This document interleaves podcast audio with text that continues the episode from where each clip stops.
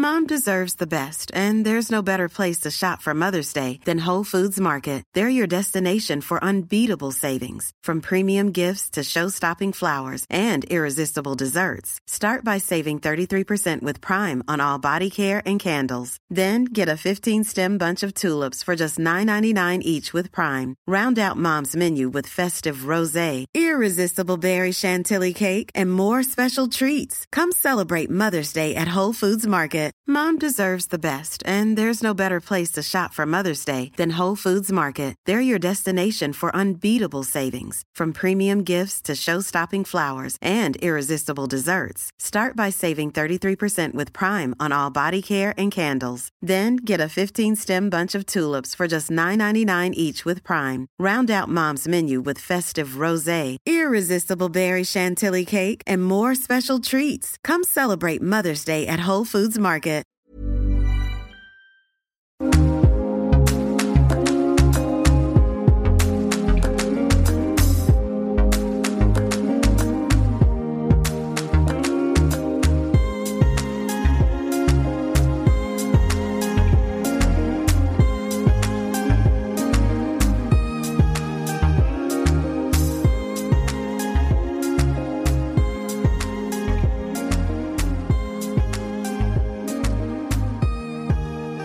You are very welcome to the Ireland's Birth Stories podcast. My name is Cora Gernan. I created this space for women to share all of the details surrounding their pregnancy, labour, birth, and everything in between without feeling shy about the detail.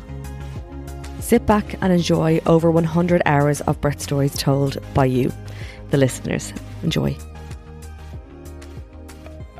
Hello, I hope you're all well and have had a good week. We've had a good week here in our house. Um, Oliver finished play school last week, so we've just had really nice, chilled out time. They've been in the garden, uh, the two of them, eight o'clock in the morning, out in their pajamas in the garden playing, and I'm just feel like I'm getting stuff done, hanging out the washing, just doing the bits around the house. Um, with a little bit more ease than before. So I'm definitely grateful for that. And it's nice to see them play together. Don't get me wrong, they do absolutely knock the head off each other. But when they play, it's nice. Um, so I also released the crewneck sweater, the Birth Nerd um, podcast merch. So I will link that in the show notes. I love it. It's been in my head for ages. So I just said, oh, sure, just do it and see how it goes. So I've been wearing it with pride. And my husband said to me the other day, Are you, is that all you're going to be wearing now? And I was like, Yeah, this is, I'm just going to walk around. I'm going to get the Birth Nerd logo, just put on everything. So thank you for your support so far. I really appreciate it. And I appreciate your support with everything.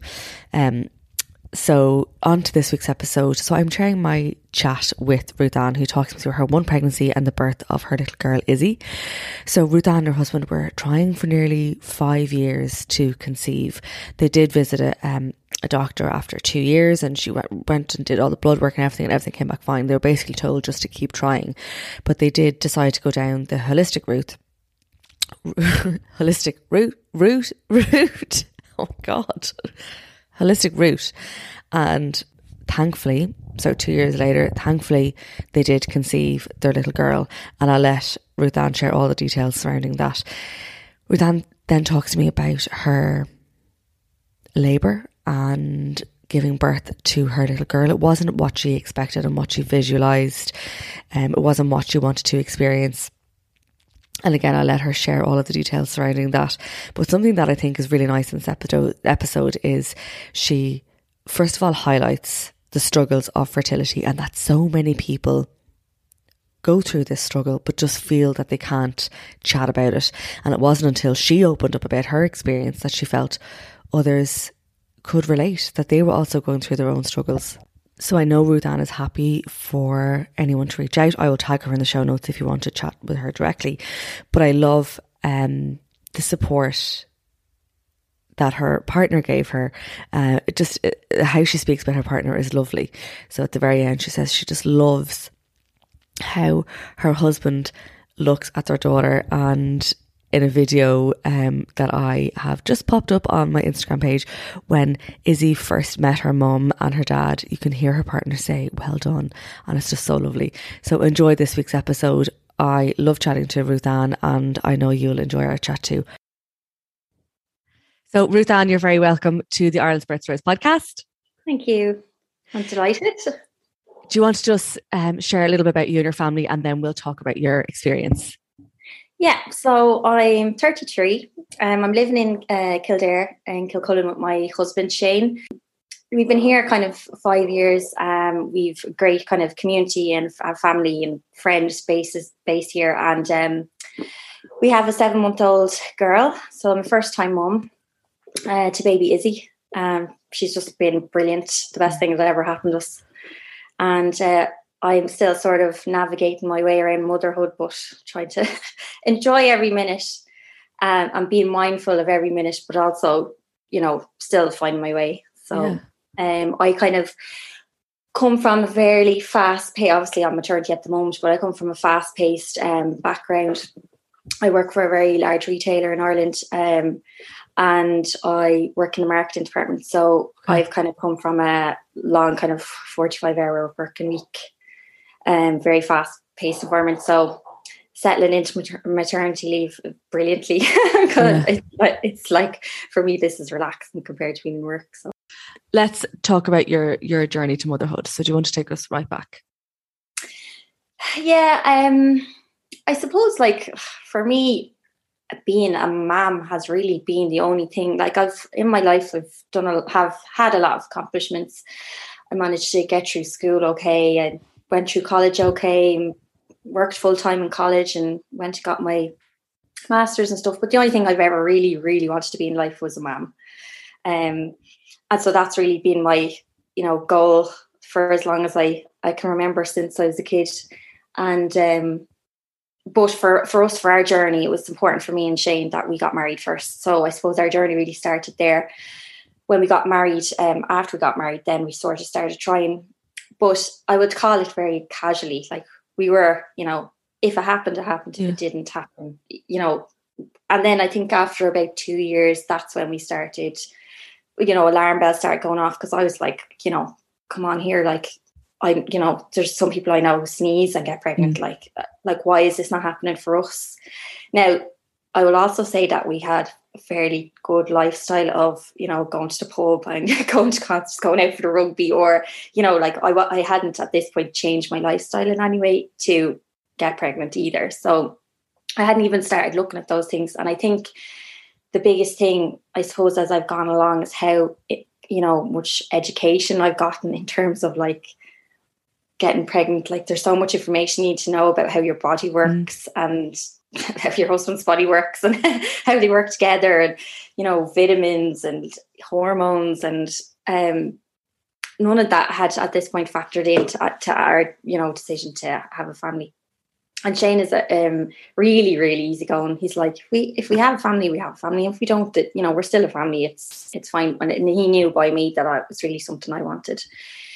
And then in 2018, I kind of, at that point then, so I got married in 2016. And then in 2018, I'd kind of said, look, this is ridiculous. Like, so I ended up finding a um, gynecologist and a woman who specialized in fertility in Newbridge. Mm-hmm. Um, and I went to her, not really knowing, you know, and she obviously guided me. She was a doctor and she was really nice lady. She guided me through um, bits and pieces, asked me a lot about my health. Um, and then kind of did the usual tests. So she did my a full kind of blood workup.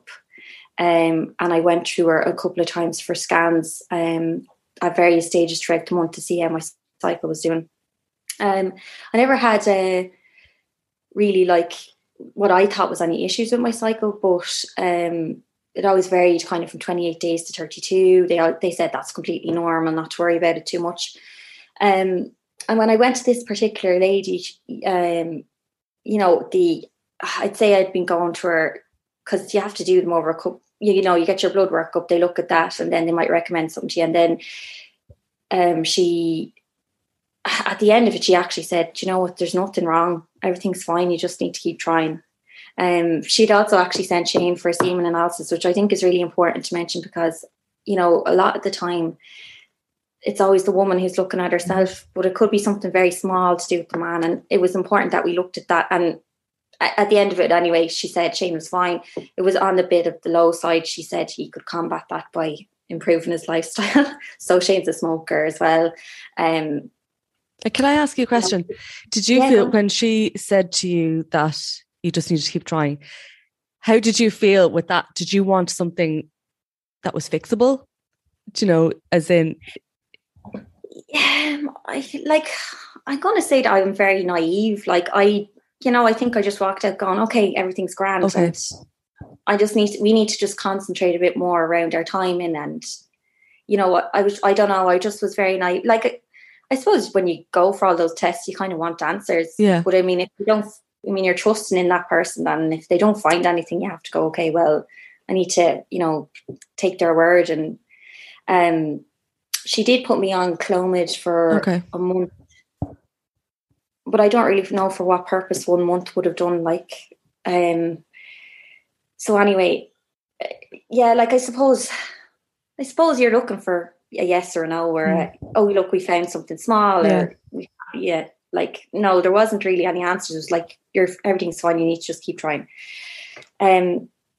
So that's what we did, and like this went on then for another two years. Uh, so at this point, then I obviously got more into you know did a bit more research on my side so i was tracking all my days i was using my tests i was you know and like a, like becoming absolutely obsessed Yeah. with trying to get my ovulation like to get that you know the little mark on your ovulation stick like completely obsessed with like and it takes a real it takes a real toll on you because not not that things stopped being fun. That was really important for me and Shane that we didn't take all the fun out of being together because but I think at some point we probably maybe did become a bit more routine for us because Absolutely. it's so hard, hard to yeah, like when when you're when you want a result at the end of it like you know oh is this going to be the time when we have our baby? Or is this you know like and then one another month comes and no it's not you're not pregnant basically And do you And find that it just consumes your every your your thoughts, and you know you find ev- every meal you have together, you're talking about it. it was that what it was like? Does it just consume your whole life? Um, at that point in our in our lives, no, we didn't because we were still kind of like, okay, everything's fine. Okay. Let you know, you know, let's try keep upbeat. But Yeah. then, kind of, yeah, after those two years, I was just like, this is ridiculous. Um, so I ended up having a chat with my sister in law, um, and she does she's uh, does Reiki and um, what's the other thing called? I can never remember. I can never remember. acupuncture. No, it's not acupuncture, but it's like got pressure points. Um, oh Christ. I'll have to tell you again. I can't remember. But anyway, she works in like holistic medicine, Okay. let's say. Sorry, I remember. Under that bracket. yeah. Um, yeah. Um, and she recommended a lady in Naas to me called uh, Helen Thompson. Um, and Helen does, she's a Chinese herbalist um, and an acupuncturist. Okay. And she said, "Look, have you have you tried anything in that route instead of going, you know, the med- traditional medicine route?" And I said to her, "Like, no, not really." She's like, "I, you know, I've had a." She does Reiki and that, and she said, "I've had a lot of clients who've come to me who've really been very successful." So, like, I'd nothing to lose at this point. So I was like, "Right, I'll go. I'll go see Helen." And I went to see Helen, and um, she did. She does like a massively in-depth analysis of your whole your whole life of your whole health um you know your mental health your relationships um and it's a whole it's a whole collective it's she's not just focused on one Mm. issue the fertility part she focuses on the whole you know whole being which is kind of was quite refreshing Yeah.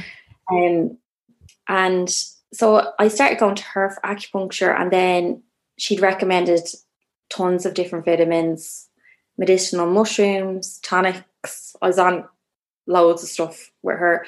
But what was really interesting to me was she recommended that I go to the GP um, and um, in her practice who specializes in gynecology and fertility and stuff.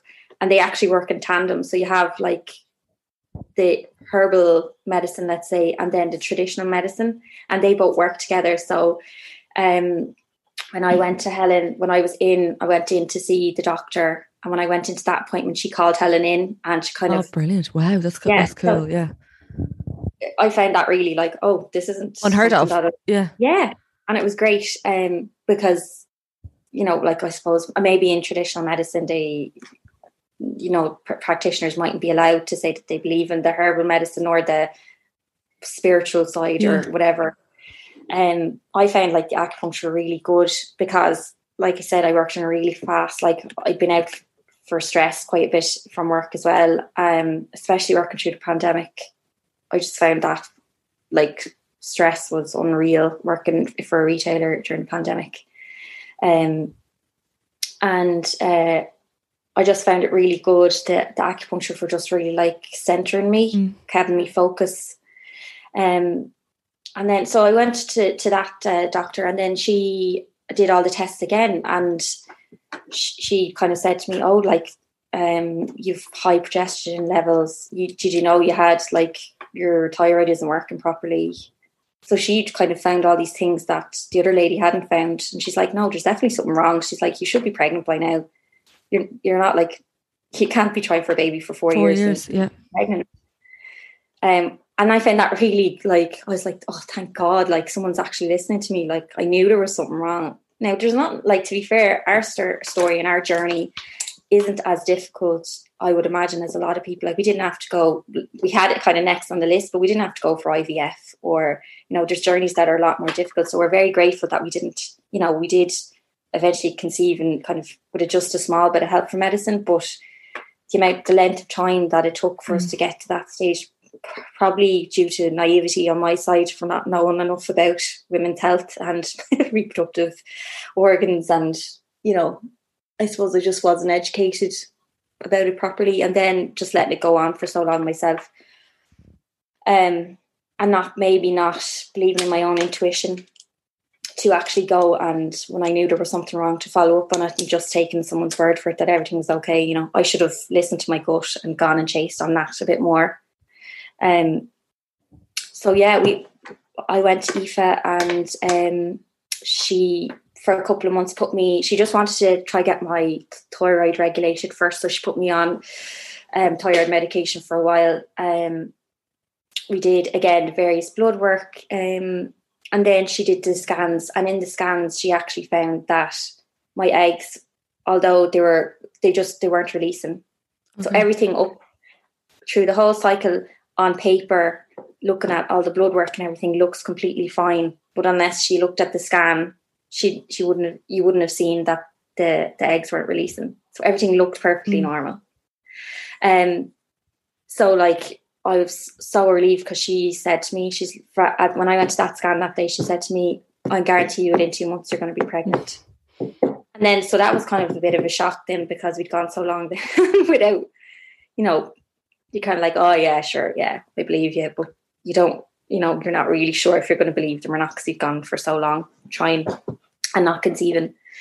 Um, it's very like I would say for anyone, it's so disheartening, like to go month after month mm. without what like wanting to conceive and not conceiving.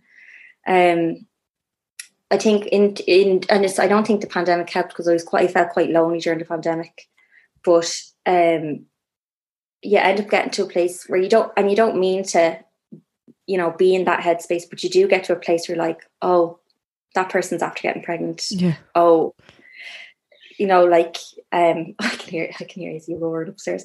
Um, if you um, if you need to leg it up. Oh no, Shane's up where I, I, think she's actually playing. Like I don't think she's oh, okay. um, yeah, like you don't mean to, or you know, I don't know what the right word is. It's not jealousy.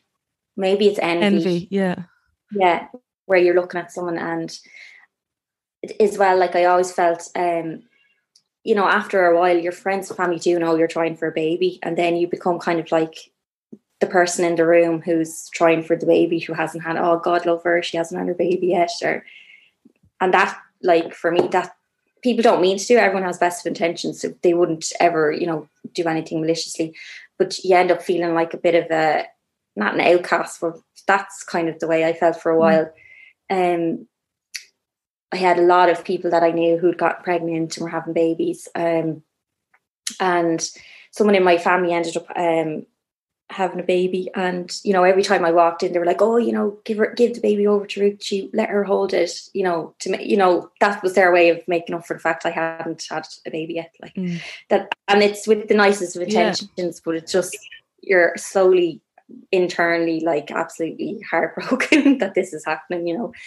Um, so I would say for anybody that's listening, like I know you can't help getting into that frame of mind. Um, it is hard to just kind of keep above the water and keep yourself positive. Um, and that's where I really did felt felt like the spiritual sort of part of acupuncture really helped me to to keep level headed on, on the spiritual side and not and try not to get too down um, about it all. Did you see? Did you test every month, or did you wait for your to see if your period came, or what? Um, so uh, no, I I didn't test because um like my doctor had actually said to me, she said, if you at the like at the very beginning, I wasn't really testing at all. I was just waiting to see. Like I, I had it in my head. You know, you need to wait like at least four weeks before. I just had it in my head. You need to wait a long time before you test, before you get your hopes up.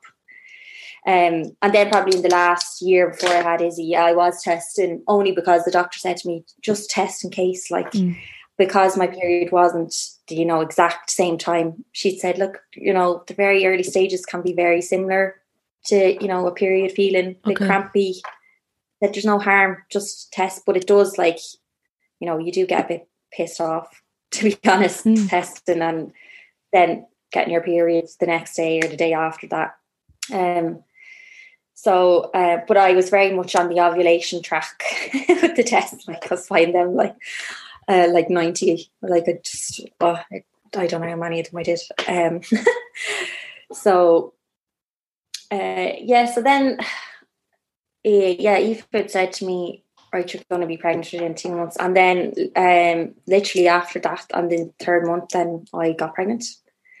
Um the day that I found out I was pregnant was I was doing one of those tests where I felt my period was due and I felt a bit cramped and I was like, right, I'll just do a test like the doctor said, blah blah. And then I like it turned positive and I was I was like, oh, that's there's something wrong with this. This is not it's not right. Like I like I didn't automatically go, oh my god, I'm pregnant. I kind of went, oh no, there's something wrong with this test. I'll have to do another one. So I did another one. And then I did another one after that. So I done three tests by the time I walked back into Shane. And I was like, I didn't even say anything. I just looked at him and I handed him the test. I think we are actually both it's really bad. I think we are both actually hungover, like watching something on the telly and he's like, Oh, is that an ovulation test? And I was like, No, it's not. It's a pregnancy test. And he's like, No, it's not. I was like, No, it is. Like, and he's like, No, no, we'll have to go get a proper test because they were just the red strip tests that showed the HT levels on them. Mm. It wasn't kind of like a blue a blue test. So then I, I went. He went off, I think, to walk the dog, and I went up to the pharmacy and got to test. So, like, I think I ended up doing seven tests in total, pregnancy tests in total before I actually went. Okay, I think I'm actually pregnant now. And how did um, that feel? Was, oh my god! It was absolutely surreal. Um, it was absolutely surreal. Like I thought, maybe I thought that I probably should have been a bit more. Oh my god! Like yeah, I, it was completely real. Um, I had some, which is a bit sad. Uh, a, a very close friend of mine had um, a stillbirth uh, not long before that.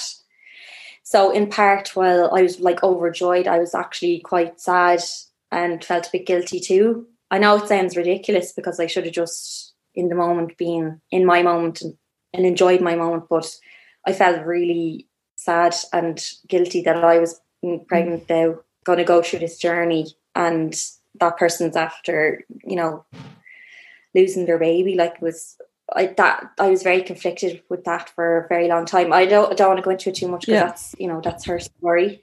Um, but I I I'd say up until the 12 week scan, I was very conflicted about how I felt because I felt so sad and guilty about being pregnant when she was actually losing her baby. Um, so I worked, I had to work on that. I worked on that kind of um, uh, during my acupuncture and um, yeah, to try stay focused yeah, so I worked on that to, just to try stay in the present moment, uh, to try enjoy it. So we decided then when we just couldn't really, we tried to keep it a secret, but at that point, by kind of like eight weeks, nine weeks, we just couldn't keep it to ourselves anymore. So we decided at ten weeks that we tell our family, um, and that that was probably the happiest part. Was yeah, okay. Like when I went up when we went to tell Shane's parents because Shane's parents are quite elderly um, which is one of the reasons why we wanted to, you know, have um, have kids is so that they, you know, that their his parents could meet their grandchildren because they're quite elderly, and you know, it was really important to us that they be in their life. Um, mm. And that was just brilliant. Like Shane's dad wouldn't like he was like, no, no, no, like it can't be. And we're like, well, here's the scan. Like we have a scan. He's like, no, no, you made that up or something. That's not. I was like, then like literally within 20 minutes, the whole family was there, you know, like everyone was having a drink and celebrating. Well, obviously everyone except for me was uh, there celebrating. And um, yeah, it was a really nice feeling. Um, everyone, like Shane's sisters were all crying, like was, um, and then telling, cause I'm uh, an only girl, so then telling my brothers was great. Like they were just like so hmm. delighted. Um, my mom and dad were just yeah absolutely over the moon. Um, couldn't believe it. Like I think my mom probably started like buying clothes straight away for the baby, even though we didn't know what we were having. Um, yeah, that feeling uh, that really kind of kicked me into being in the present moment and trying to just focus solely on my journey, like and and be happy and you know feel deserving of mm. what because I obviously after like five years of trying you're in shock. But you actually at that point you need to know like okay I actually deserve this journey. Like I actually deserve to be on this journey. Um so like my pregnancy was pretty like um I was quite nauseous at the start probably fairly um I remember going into the midwife and being like, "Is there anything you can do for the nausea?" And she just like laughed at me. She's like, "No." There's, she's like, "You just need to make sure you eat. Um, stay. Don't get too hungry." Like, it's like, how do I eat if I don't feel like if I feel like getting sick? You know, like, um, and that was in work, like trying to sneak around in work, like not, you know, gagging in everyone's face on that was dry crackers in the office. yeah, like, uh, could you be any more obvious? Yeah. Like, um uh, well, we went to the twelve week scan. Then, well, I uh, during COVID as well. Obviously, Shane Shane didn't get to go to any scans. Actually, sorry, I have to. That's not true. Well, we went in for the seven week scan. So we went in for a seven week scan just to get confirmation of the pregnancy. And um, my doctor Aoife was great. She's like, look, you know, you're not really supposed to have the dads in, but she said it's going to be very special. So if you both come in at the end of the day, when there's no other patients here, Shane can come in to the scan with you.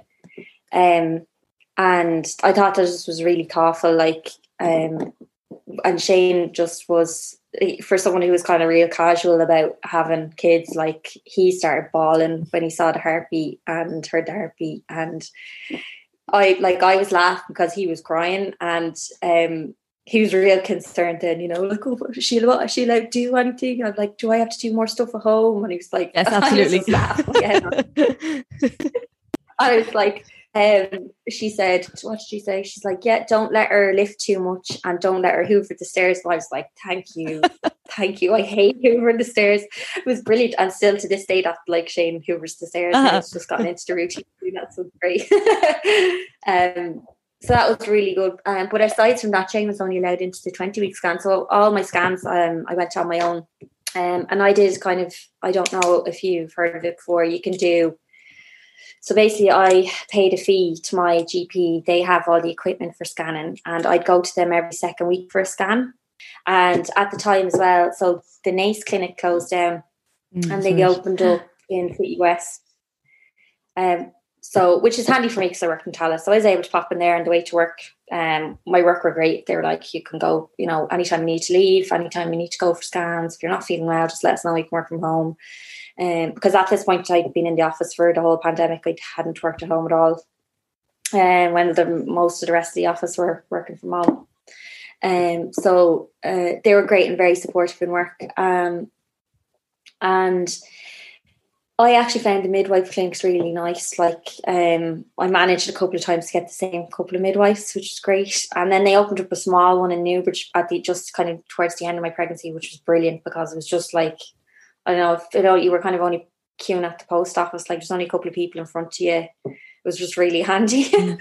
um, which made the whole experience a lot. I like I would get quite nervous, not nervous, but driving into city centre um, and trying to find parking around the Coombe, like just the. I just do not like that part, but outside that, um, yeah, fighting for car park spaces outside the kiln's not fun. But anyway, um, so out of my two children, Eva is naturally the most curious. She wants, she's in at everything. She wants to see what's in every press. She wants to see how every toy works, is just into everything. And although it's, it's just a new way of parenting that I didn't have with Oliver, I just had to be prepared for this child who needs constantly, who's being stimulated constantly. So say hello to brain building with Panda Crate. It's exactly what I needed. It's a subscription service for play essentials designed just for babies and toddlers aged 0 to 24 months. It's created by play experts at KiwiCo in partnership with Seattle Children's Hospital. Panda Crate is thoughtfully designed with care to stimulate your baby's brain development through play. Panda Crate is a science backed, research based approach to play and recognises that there's more to babyhood than the milestones itself. So within the Panda Crate, there was lacing beads. So Eva can sit down and do something like a jigsaw but she'll have it done really quickly. And she, with the lacing beads, it takes her just a couple of minutes and she has to use both hands so she can really explore each piece, thread the shapes onto a string, and develop bilateral coordination. Really, really handy. And also, there's a peg puzzle. So, it's another way to solve shapes, and it's nice. They're nice wooden, robust toys.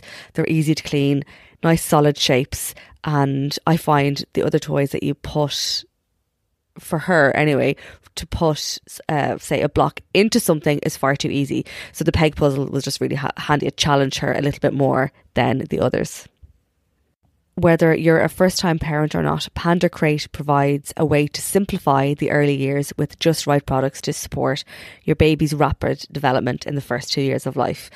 Countless hours go into creating the playthings in this box. KiwiCo designers ideate, iterate, and prototype, test, review, and revise. And then they do it all again.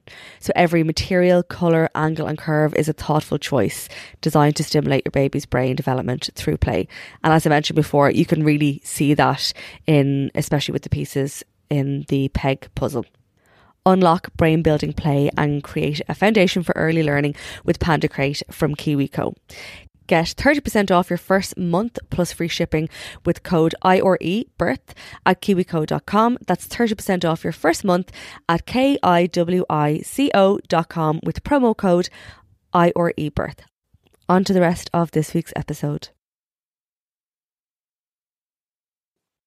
Yeah, so the 20 week scan then was great. Um, at this point, we hadn't um, we weren't leaning towards finding out the gender or anything. So we both just, I wanted to actually find out. And then Shane said, no, he didn't want to. So I said, like, look, I can't take that away from you. If you don't want to find out, I won't find out either. Um, we weren't really leaning towards any particular gender. We were delighted, you know, when we did the scan, everything was um, great. The baby looked healthy and everything. But I kind of got a feeling that it might be a girl because now it could be totally off, uh, like wrong now. But when she was kind of scanning around the tummy area, she stopped and asked me, Did I want to know the gender? And I, like in my head, I was going, Oh, she's ovaries, like she's seen, that's what she's seen, that's okay. what she's asking me. So I kind of knew that from then on, I had the feeling that we were having a girl. And that kind of stuck with me then through the whole pregnancy. Um, and that scan was great. Um, and yeah, like it, the only kind of frightening part um, that I had was I I think it was in around 24 weeks, 25 weeks. At that point, like from 18 weeks, I was feeling great movement. It actually started, you know, feeling. And then by 24, 25, I had had great movement. But for a few days, I had no movement. And, or just the movements maybe had just become quieter. I don't know whether I just got up in my head about it. Um, so I had a bit of a, you know, fright there. But, um, called the midwife and I got my scan and everything was fine. I don't know why the baby was just it was really hot as well, so I don't know maybe the baby's quieter because it was really hot weather. I don't know if that counts, but um, and then I had another kind of uh, episode about where I actually had uh, an ovarian cyst that I didn't know about that burst. So that was actually quite painful. Um, again, I just went into the doctor. They did a scan, um, but it was quite frustrating because when I rang the hospital, they kind of just said like, unless you're bleeding, you're not coming in. Like, there's no need to. Um, and I was like, well, I'm in horrific pain, so just has to be something wrong. Like, yeah, look, you just need to go to your GP. Unless you're bleeding, there's no real reason to come in here. And how did you, you feel movement? Sorry, how did you know you had the cyst? Ready to pop the question? The jewelers at BlueNile.com have got sparkle down to a science with beautiful lab-grown diamonds worthy of your most brilliant moments. Their lab-grown diamonds are independently graded and guaranteed identical to natural diamonds, and they're ready to ship to your door. Go to Bluenile.com and use promo code LISTEN to get $50 off your purchase of $500 or more. That's code LISTEN at Bluenile.com for $50 off. Bluenile.com code LISTEN. Hiring for your small business? If you're not looking for professionals on LinkedIn, you're looking in the wrong place. That's like looking for your car keys in a fish tank. LinkedIn helps you hire professionals you can't find anywhere else, even those who aren't actively searching for a new job but might be open to the perfect role. In a given month, over 70% of LinkedIn users don't even visit other leading job sites. So start looking in the right place. With LinkedIn, you can hire professionals like a professional. Post your free job on linkedin.com slash people today. Hey, I'm Ryan Reynolds. At Mint Mobile, we like to do the opposite of what Big Wireless does. They charge you a lot, we charge you a little. So naturally, when they announced they'd be raising their prices due to inflation, we decided to deflate our prices due to not hating you. That's right. We're cutting the price of Mint Unlimited from $30 a month to just $15 a month. Give it a try at mintmobile.com slash switch. $45 upfront for three months plus taxes and fees. Promo rate for new customers for limited time. Unlimited more than 40 gigabytes per month. Slows. Full terms at mintmobile.com. A lot can happen in the next three years. Like a chatbot may be your new best friend. But what won't change? Needing health insurance. United Healthcare Tri Term Medical Plans are available for these changing times Underwritten by Golden Rule Insurance Company, they offer budget-friendly, flexible coverage for people who are in between jobs or missed open enrollment. The plans last nearly three years in some states, with access to a nationwide network of doctors and hospitals. So for whatever tomorrow brings, United Healthcare Tri-Term Medical Plans may be for you. Learn more at uhone.com. So, like, I had suffered on and off from cysts, but I didn't know. Like, I I just knew I had a massive pain in my side, yeah. and I didn't know until I went into the GP and she did the scan. Okay, she was able to see that it had, it had burst. Um, which is funny because they never said, you know, like I don't know whether they can see it when they're doing the scans. They never said during my pregnancy yeah. scans that I'd had cysts, so maybe it wasn't a big one. I don't know. I I suffer from them on and off. Um so that was a bit frightening. But up, like literally, the pregnancy went really smoothly outside of that. Um, and then as the weeks kind of went on, I got more and more kind of embracing it and, you know, feeling that I really wanted, you know, this is my journey and meant for me. We got kind of a bump shoot done as well, a photo mm-hmm. shoot done, which was really important to me to kind get photographs. And we actually brought our, our dog along with us as well because he was our little baby up until that point. So we wanted to make sure that we got a family photo with him. Um, and then yeah, so I I um, went right up to my due date was 15th November. Um, so obviously I'd gone in and went I got an appointment for my due date and obviously the baby hadn't come by then. So they were booking me in for induction. Um, so the induction was yeah two weeks later on the Thursday, um, but I had to go in on the Tuesday for the COVID test. Okay. Okay. Sorry. Um, can I just um, just bring it back a little bit? Had you yeah had you thought about your preferences up until that point, and did you have a uh, what did you had you visualized how you would like what your ideal birth would have been? yeah, I had like I did the I actually found classes they were all online. I actually yeah. found them really handy as I've been online.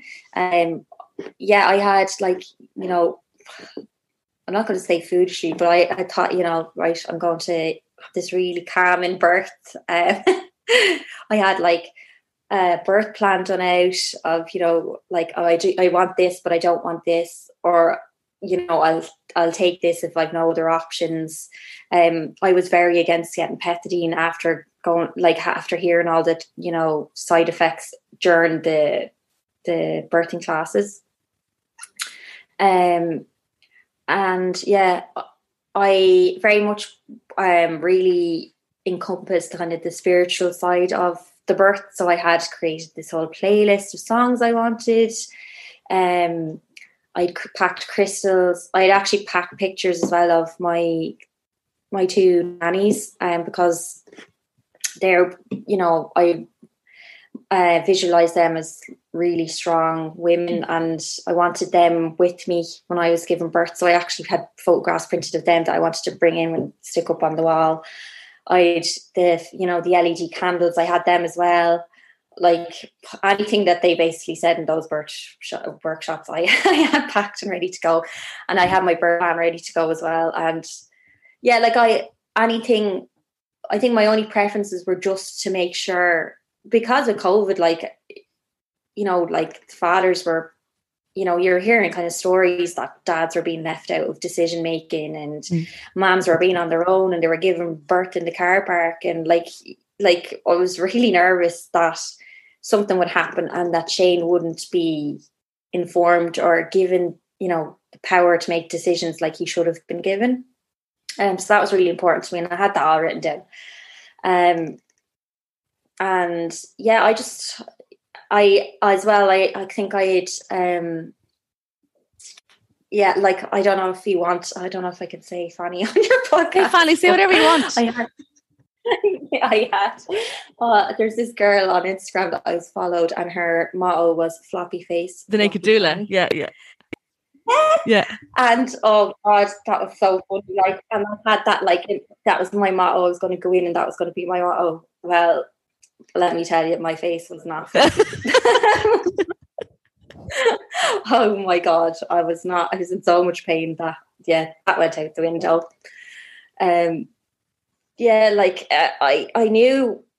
I kind of had a feeling that I was, and Shane actually said to me, "He's like, I think you're gonna you're gonna have the baby in the next few days. You're not gonna need to be indu- induced." Um, I kind of hadn't really, you know, for induction, I hadn't thought too much about that. I'd read over you know, any of the information they gave me, you know, but I didn't want to go so far into it that I couldn't visualize having just a natural birth. Mm-hmm. So I kind of said to myself, right, if I get to induction, I'll worry about that when the time comes, but I'm not going to worry about being induced unless I'm there on the day going in to be induced. So I didn't really think too much about preferences for that.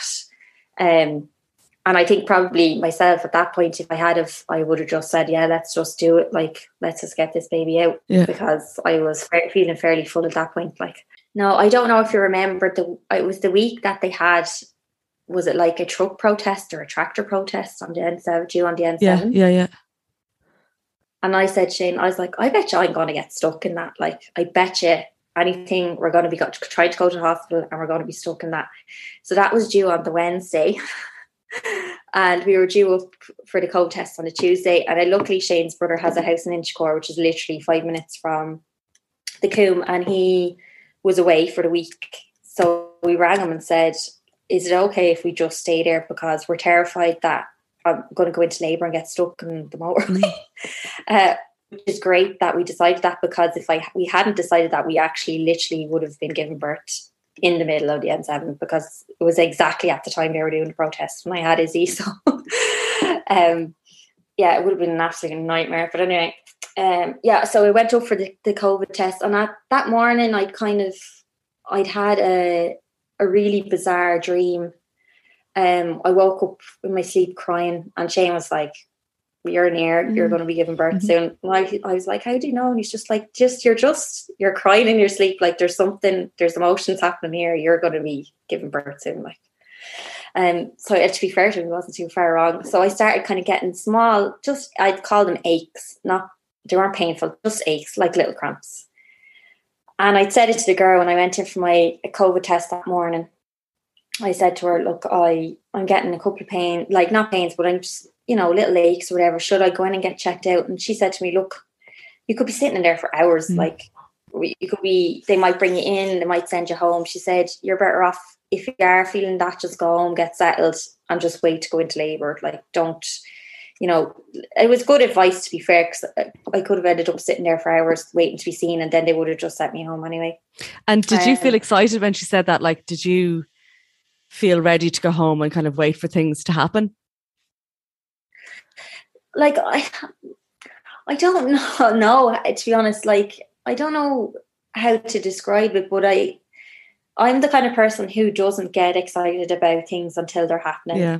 So like if I'm going on holidays, I'm not ha- I'm not getting excited until like the plane is touching down in Spain. Okay.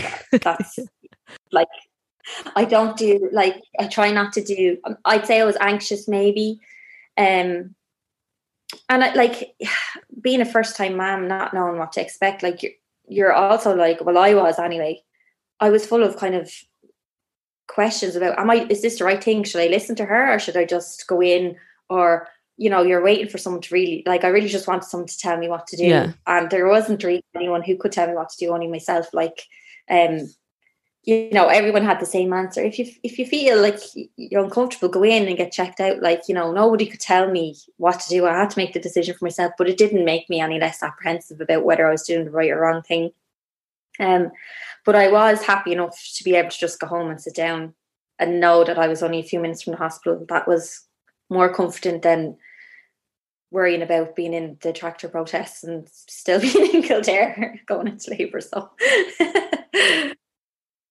um, so yeah, we went home to um Shane's brothers and Shane, like at this point, like Shane for the the week and a half before Shane had been literally been walking the legs off me, like trying to find speed bumps, like driving over them as quick as he like literally doing going driving all the back country roads in Kildare to try to get me to go into labour, like he'd been doing everything he could. Um so he ended up walking like walking the legs off me around Inchicore. Um we got a takeaway then that night, and I was like, right, I'm not doing anymore. I'm sitting down watching telly. And then about nine o'clock that night, I started getting pains, proper pains. Um, and all I'd say is you just really don't, you don't know what to expect until it's happening yet. Like, no one can describe it.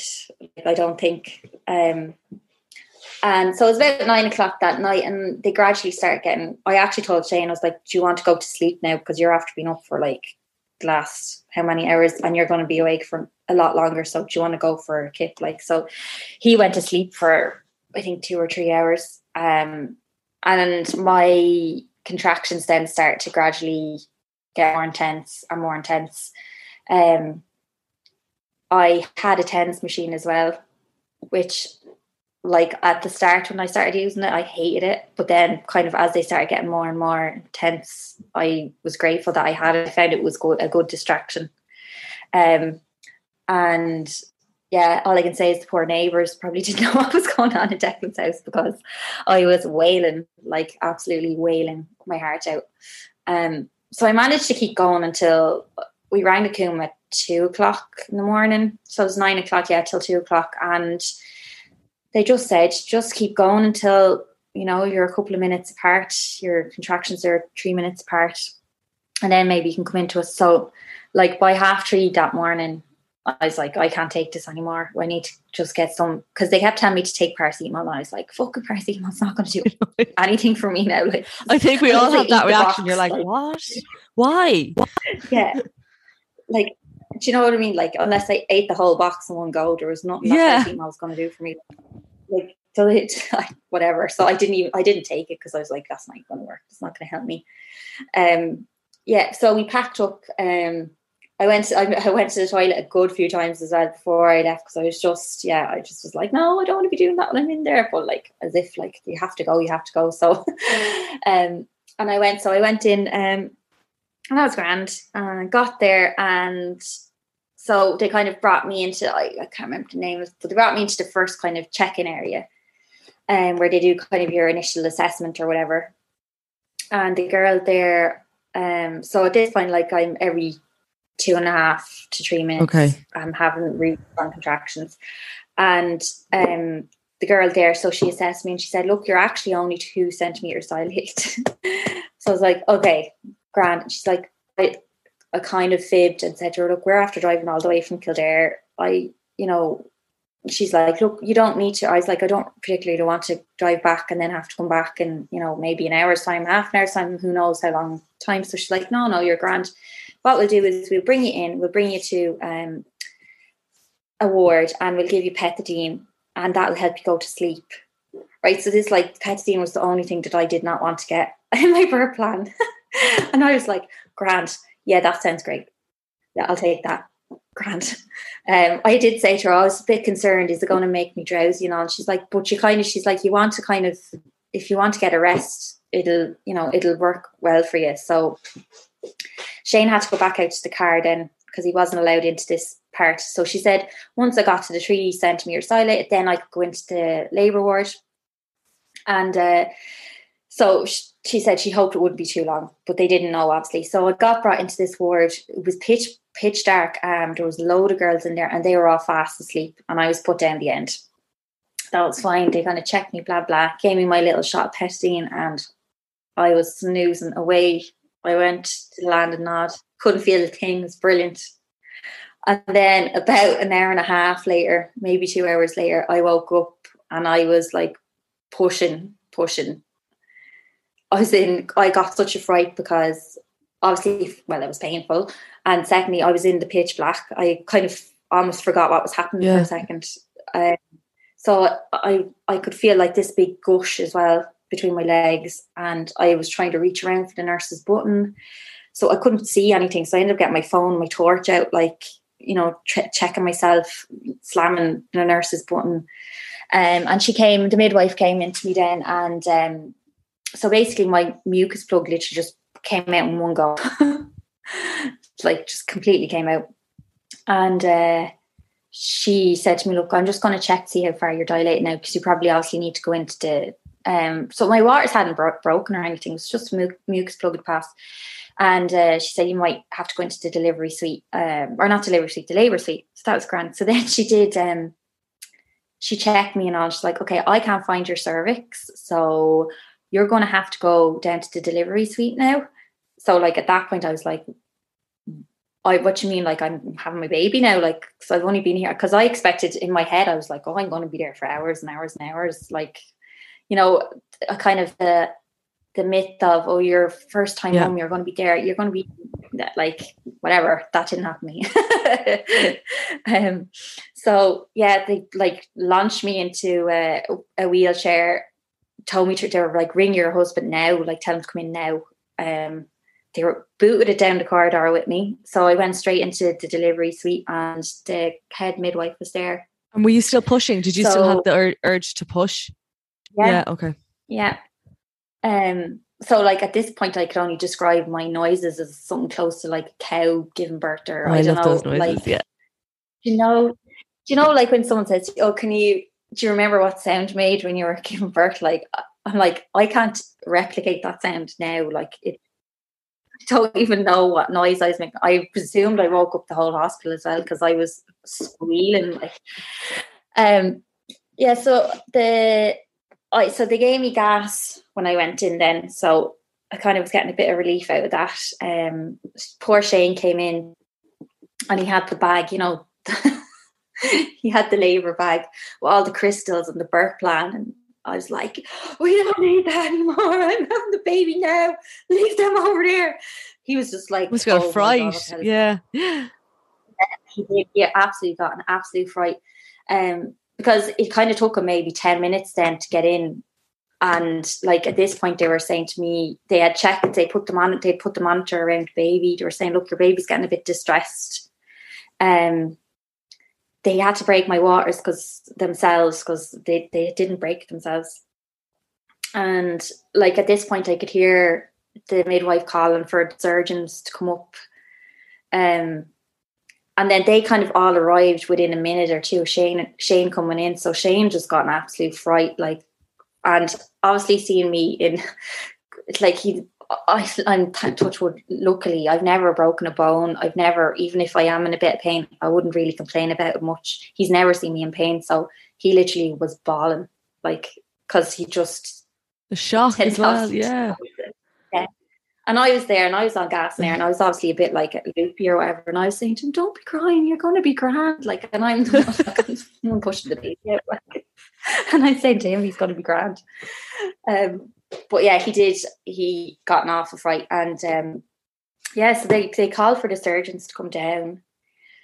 And luckily, I actually, thank God, recognised one of the surgeons, and it was because I'd see he was a junior doctor, and I'd seen him in my some of my appointments, and I was so thrilled to see somebody I knew because I had I couldn't communicate properly. I just couldn't talk. I when they were asking me to do something or if I was okay, I was nodding. I wasn't like speaking and I was nodding and then I was looking at Shane and then I was nodding again. I couldn't verbalize anything.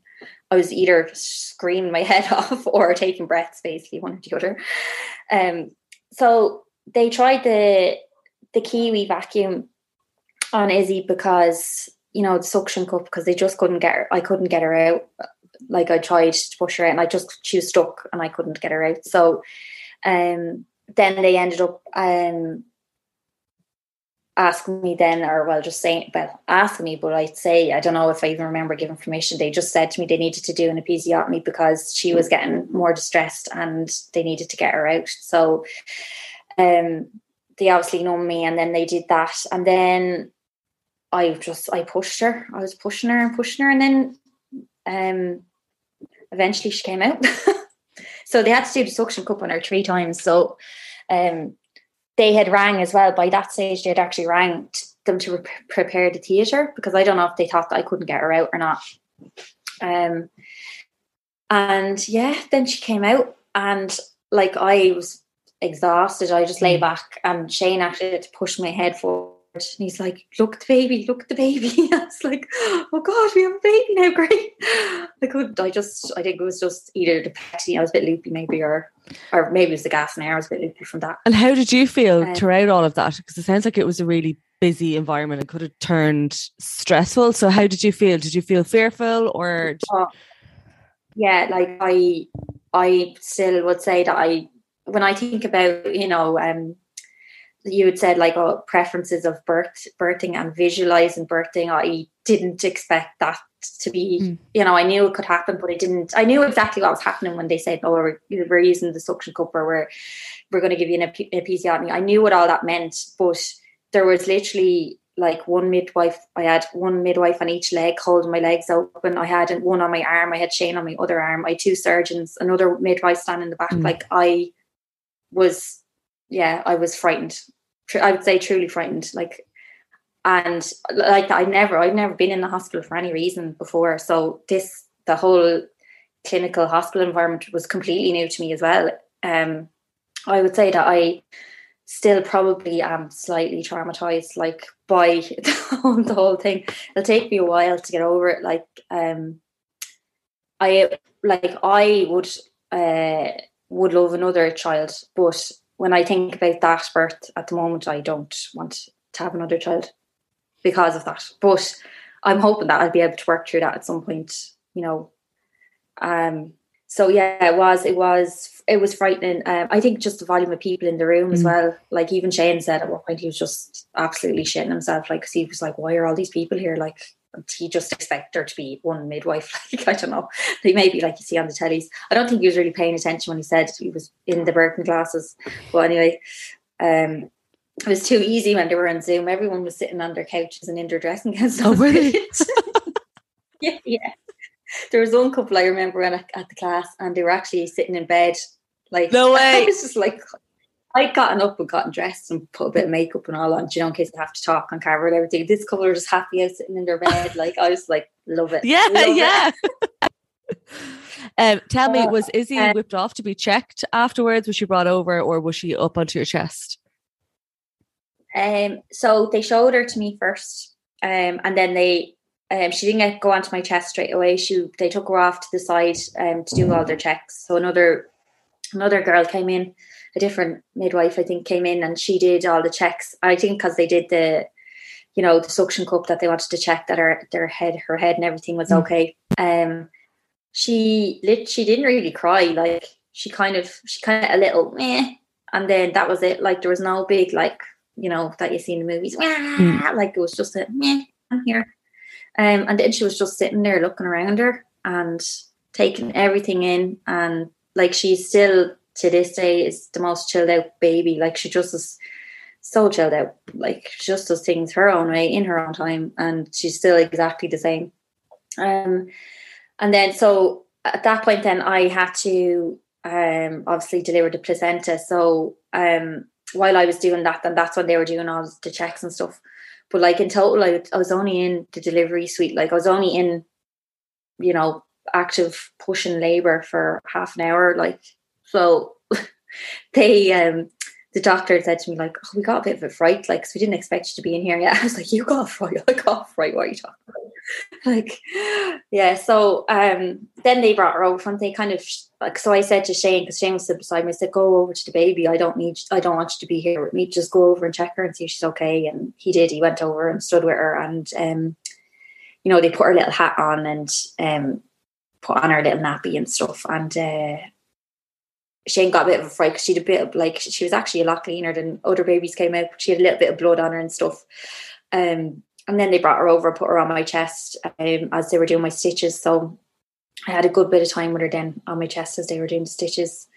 Um, and I like as soon as Shane brought her over, I just started bawling, mm. crying. I just I was so relieved and delighted, and I was like, I knew she'd be a girl. I knew it, and I was so delighted. I don't know why. I just kept saying, "She's so pretty. She's so pretty. I can't believe she's here. She's so pretty." And the midwives were like smiling at us, and because Shane was crying as well, and we are all just three of us were just like hugging each other. Well, Izzy was lying there, but we were hugging her, and um, yeah. So they took them. Yeah, we had a good bit of time with her on my chest. Um, and then yeah, then they were stitching me up for a good while after that. So I'd say they were probably stitching me for about 40 minutes.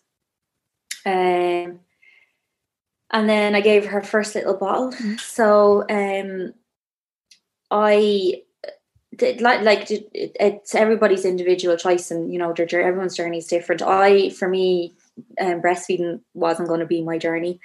Um it's I I did educate myself in terms of you know what I needed to do to do it and the benefits of it, and it's just something that emotionally I didn't feel that I could commit to. Um, um so I chose not to uh, breastfeed. Um, so I was able to give her her first little bottle then, and um, then I passed her over to Shane to have some cuddles while I ate my toast. And did he just get so, skin? Yeah.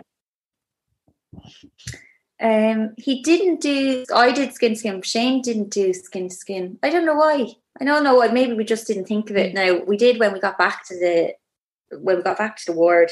Um, I said to him, "Oh, you're supposed to put her on your chest, Shane." And he's like, "Well, I'm supposed to put her on." It was only you were supposed to. I was like, "No, no, Dad is supposed to do it as well." So he did it then. Um, but yeah, um, that was great. Like I, I, I was so happy. But I think the thing that stands out to me the most is I've never seen Shane that happy. Like legitimately never seen him look at anybody or his face, his whole eyes, everything were just he was just ecstatic. I've never seen him like that. It was brilliant. Like and that's something that I'll never forget that look he had when he mm-hmm. was holding her. Um he just absolutely adores her. Like for you know, I did be laugh. I was like, "Just for someone who didn't, you know, we weren't sure about having kids." And he said that he said, "I never, you know, just my lifestyle or whatever. Um, I never thought I would. Maybe didn't think he deserved it, but he he just like never thought he would have kids, and he absolutely idolizes her. Like he just is brilliant. And you know, when he walks in the door from work, does he just see past you and see Izzy? Because I'm the last one to get acknowledged now. Yeah, pretty much. After the dog as well. She um the dog gets hello first. Uh she but she just dumps me as soon as oh, he in as well. It's not even just him. He's just like, Yeah, I know I spent all day with you, but like here's that, bye. like yeah, her face, the arms go uh. and the face is on up, yeah, and the legs are kicking as soon as she sees him and yeah, just like unbelievable. Uh it's great though. It's such a nice feeling, you know, like, I knew like I knew already that I loved Shane, but I love him even more now because of how much he loves her. Oh. Like it's unbelievable the bond they have. It's great. Um, yeah, so that was the birth. I would say that I, uh, I afterwards in the ward and everything. Um, that was obviously a new environment to me as well. I'd never really been in a, maternity ward before. Um, um, that was great. Now there was a lot of nice um, mums there that you know they come over and chat to you and show them your baby and they show you your theirs. And there was little twins across from us, teeny little twins. Um, but unfortunately, because Izzy had the suction cup, they ended up um, so they had to take her off to get her bloods done. Um, and they weren't happy with her blood work, so she ended up having to go up into the NICU. Okay. Um, so I got the first um I got the first night with her, and then the second night, um, when they did the blood work, so they'd done the blood work, and then the second night they weren't happy. Second day they weren't happy with it, so they brought her up into NICU. So her blood levels had dropped. I think they were worried about her having a bleed because of the you know bleed on the brain because of the suction cup. So, um, she was up there. Uh, so like I was able to go up and sit with her for as long as I wanted, whenever I wanted. Um, I was quite the midwives up there were so just so lovely. There was a lady there called Liz, and it was literally like you were leaving your baby with your mom. Like you just, she was just great. Like I just felt so when I was going down to bed that night, I just said oh, I feel so comfortable just leaving her there with her because she's just so loving and real mammy and um. Thank God, like she was only she was up there for two days and she wasn't there for any longer. But um, anybody who has their babies in the NICU, the midwives there are just amazing. And your baby, when you're not there, is getting loved as much as it can because those midwives certainly love babies. You can see them talking to them and singing to them and feeding them and it's a really nice environment. Um, but it actually gave me an, an, opportunity to have a bit of a rest. Um, so I was able to have a, a decent sleep on the second day. So um, I was feeling pretty good by the second day. Um, but I didn't actually get out for three days um, because of Izzy. Like they just weren't happy to until her bloods came back, and they weren't happy to send her out. So I took ages as well with COVID. The hospital was kind of split into two. There was kind of a COVID section and a normal section, and um, there was a conference or something on. There was only one surgeon on, so like I couldn't be discharged. My stitches had to be checked, and I couldn't be discharged until the surgeon checked them. So we we waited, I think, for how long was it? Eight hours. Yeah, like it was the whole next day. We waited. I came up yeah, yes, about six or seven hours. We waited just for the surgeon to come down to say we could leave. So, um, but it was fine. It was grand. The food was really good. Can't complain. well, thank you. Um, that was um, that was uh, that was lovely. It was. I think it's going to be an important episode for people because there's so many people asking for the other side of pregnancy and birth of people who struggle to conceive. Because as you said, there's so many people who actually do struggle but just don't feel they're comfortable to talk about it. Yeah, it's like I struggled, and I'd say the more you know, as the years went on, the more I talked about it, the more people actually I found out were struggling too, yeah. and it's a lot more common than you think. Um, and I just say to anybody who is struggling to just, you know, find that place in yourself where you can trust that this is the journey that you're supposed to be on. Um, it's really hard at the time, you know, when your mind does ramble to those darker places and you go to those envious places and you know go to the, the the, the part where you're kind of asking, you know, I remember sitting having a conversation with God and asking him, why I why won't you let me have a baby? Like mm. what what have I done that I deserve this? that everyone I know can have one and I can't. Like you go to those real deep dark places, but um, I think you have to trust. At some point, you have to just surrender and trust that that's the journey that you're meant to be on. Um, like I said, our although it took us a long time, our journey wasn't as difficult as it could be, and there are a lot of couple, couples who are struggling a lot more than what we did. So we are, you know, it makes actually we're so super grateful for that as well. Um, that we didn't have to go through as much, you know, or and the cost and everything for couples that they're occurring in debt for IVF yeah. and stuff. Like it's just, but there's so many people now that I've since you know, like I said, like I've spoken to people in work that I didn't realize. Um, I think when you go start going on the pregnancy journey, um, if you're comfortable enough to talk, you will find, you know, people that you can chat with, and you will find other people who are on the same path as you. Um, and I just like I hope that um, the story or t- and telling my story, um, that someone will you know might feel a bit more positive at the end of it and know that you know that they can keep going and keep trying and don't and, and try not to get disheartened is really what I'm trying to say. It's hard not to be. Yeah, thank you. I hope you enjoyed this week's episode. If you would like to share your story, you're more than welcome to. You can get in touch over the website, which I've linked in the show notes, irelandsbirthstories.ie. Click on the Share Your Story tab, pop in a few details, and I will get back to you as soon as possible. I promise I will get back to you this week with a recording date, as I know there's a bit of a backlog um, in response in getting back to emails. But I, yeah, I'll get back to you this week. I hope you all have a good week, and I will chat to you on Monday with another new episode.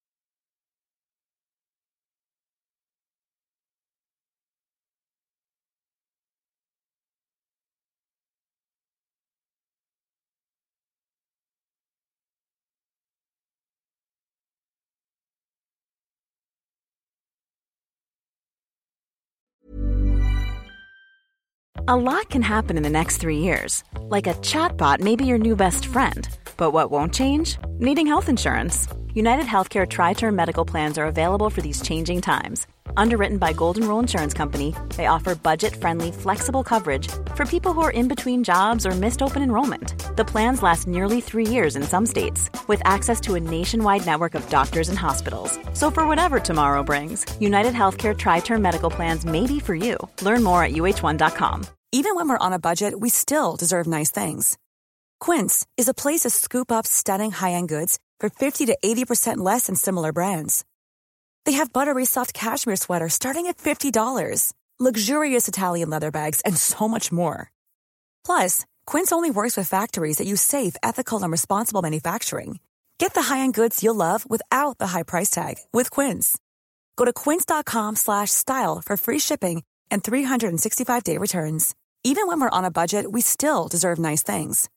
Quince is a place to scoop up stunning high-end goods for 50 to 80% less than similar brands. They have buttery soft cashmere sweaters starting at $50, luxurious Italian leather bags, and so much more. Plus, Quince only works with factories that use safe, ethical, and responsible manufacturing. Get the high-end goods you'll love without the high price tag with Quince. Go to quince.com/style for free shipping and 365-day returns.